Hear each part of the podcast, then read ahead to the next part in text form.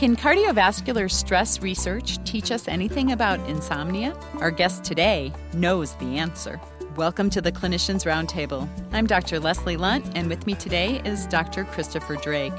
Doctor Drake is bioscientific staff investigator at the Henry Ford Hospital Sleep Disorders and Research Center and assistant professor of psychiatry and behavioral neurosciences at the School of Medicine at Wayne State University in Detroit, Michigan. Welcome to ReachMD, Doctor Drake. Hi, Leslie. Great to be here. Thanks very much for having me on. So, Chris, how common is insomnia in those patients that also have chronic medical conditions? Well, of course, it's going to vary depending on what condition we're speaking about. But in most cases, if we're not talking about a psychiatric disorder like depression, the actual prevalence of insomnia is only about forty to fifty percent of patients with any given medical disorder. Say individuals, for instance, with cardiovascular disease or various types of things like hypertension or diabetes.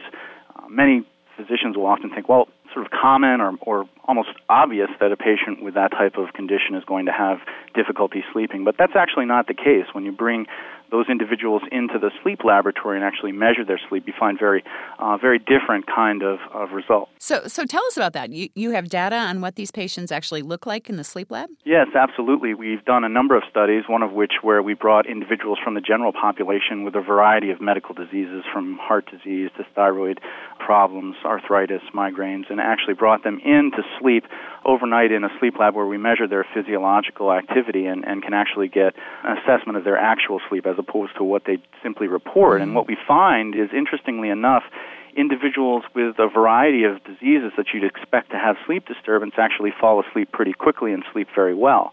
It's only a subset of these individuals who actually have uh, significant sleep disturbance. Does it vary by diagnosis? So do certain medical conditions in general have worse insomnia associated with them? Well, it does. In in particular, as I, as I mentioned earlier, depressed patients typically have the most disturbed sleep. But after you go beyond that, most of the uh, different medical disorders that one looks at in terms of sleep disturbance are pretty similar in terms of the amount of uh, disruption they actually present with. And so that's when you get to that forty to fifty percent level. That's correct. Now, Chris, what do you see in terms of those of us that practice and don't have easy access to a sleep lab?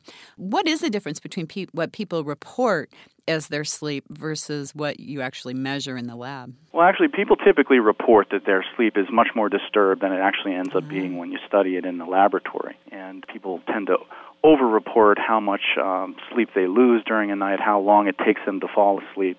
Uh, those are common misperceptions in patients, or it could be a fault of the equipment that we use actually to assess sleep in the laboratory, and we may not be really measuring the right part of the brain to show the hyperarousal that's present in many of these patients who are complaining of insomnia but don't seem to have sleep disturbance when we look at it in a laboratory. So there's some controversy there about, about where we should really look for insomnia in terms of physiological variables. Now, in those forty to fifty percent of patients that have a chronic medical condition that also have insomnia, does it mean that those disorders cause their insomnia? No, it's it's really best to think of these disorders as triggers of insomnia in a subset of individuals who are particularly vulnerable. This specific subset of patients is what we're really mainly interested in. What makes these individuals vulnerable to getting sleep disturbance given a specific disease state versus individuals who are fairly resistant to any kind of sleep disturbance given any kind of uh, medical disorder or other stressors. And do you have any conclusions about that? Who who is likely to get the insomnia out of these people? Well, one of the things that we've been studying is this idea that there are individuals out there who have a particularly reactive sleep system, similar to much of the research that's been done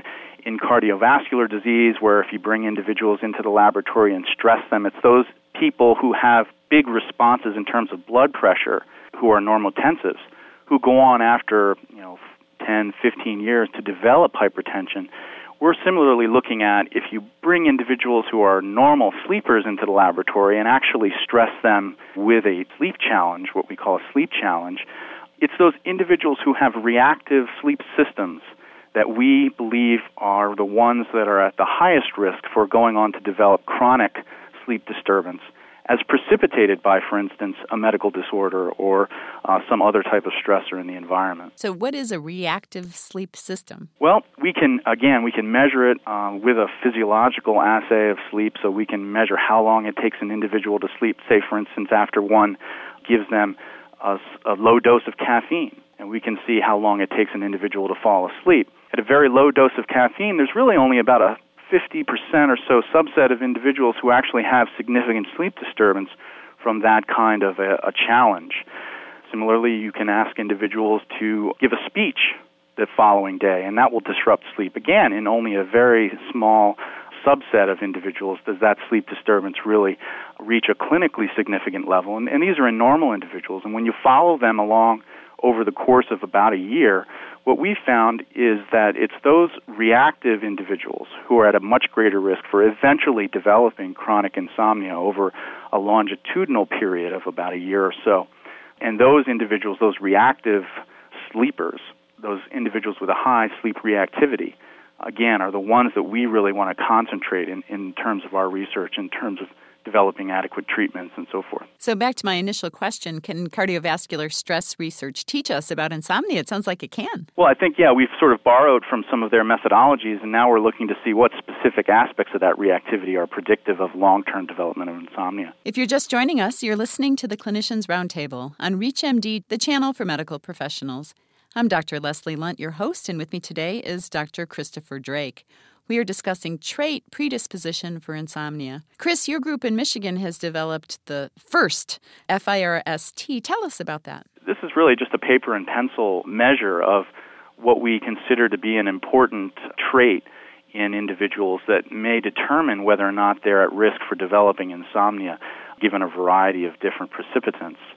So this is something we call the Ford Insomnia Response to Stress Test, and, and it really just measures how reactive individuals are in terms of their sleep system to a variety of different stressors. It's only about nine questions, but it was developed uh, over many years out of uh, about fifty or so questions that we thought might be predictive. And in fact, this test really does give us an accurate prediction of individuals who may be at a, a much higher elevated risk for uh, developing chronic insomnia. And can you give us a sense of what those questions are? Uh, yeah, so we ask things like, uh, how do you sleep following a stressful event during the day or evening? How likely is it for you to have sleep disturbance uh, after seeing a frightening movie or a T V show? And even positive stressors, such as going on vacation, which can precipitate insomnia in some, in some people, uh, certainly can be a predictive factor as well. So we've got a, a lot of psychosocial questions in there, like after having an argument or or getting bad news during the day.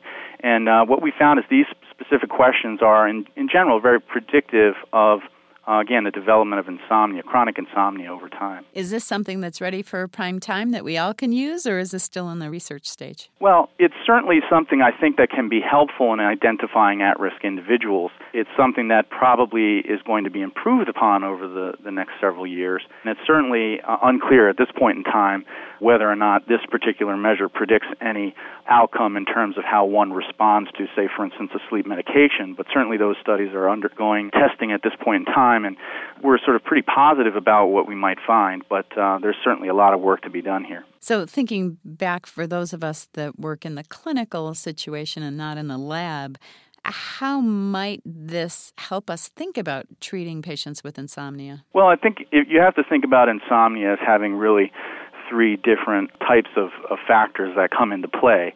One of those is obviously the precipitating factor. So you want to identify, and this is what most clinicians will focus on, is what has triggered the insomnia. Is that a medical disease? Is there some kind of psychosocial stressor in the individual's environment? And um, and that's certainly a, a key factor.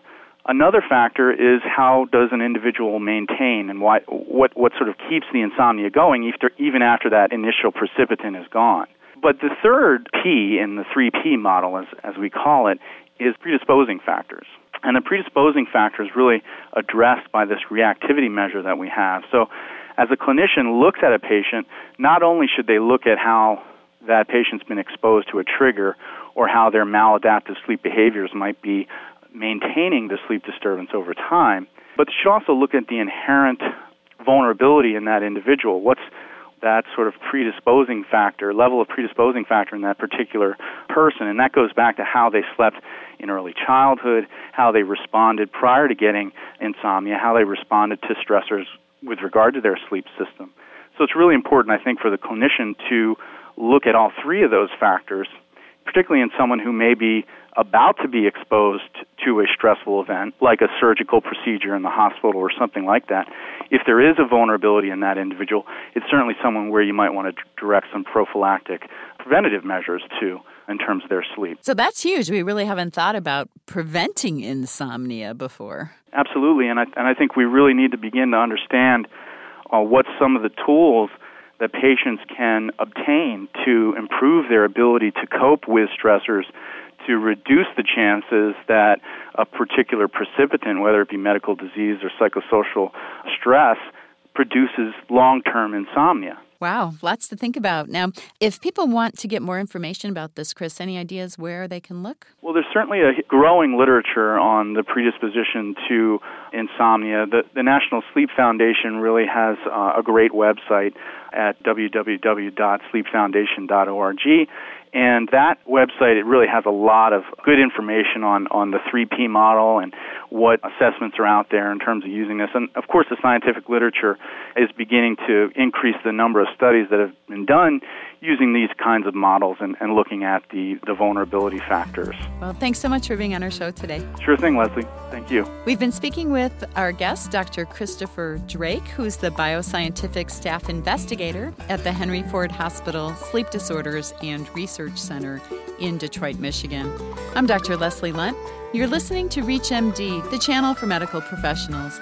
Please visit our website at reach m d dot com, which features our entire library through on-demand podcasts. Give us a call toll-free with your comments and suggestions or ideas for future shows. Call us at eight eight eight, six three nine, six one five seven. Once more, that's eight eight eight, six three nine, six one five seven. Thank you for listening.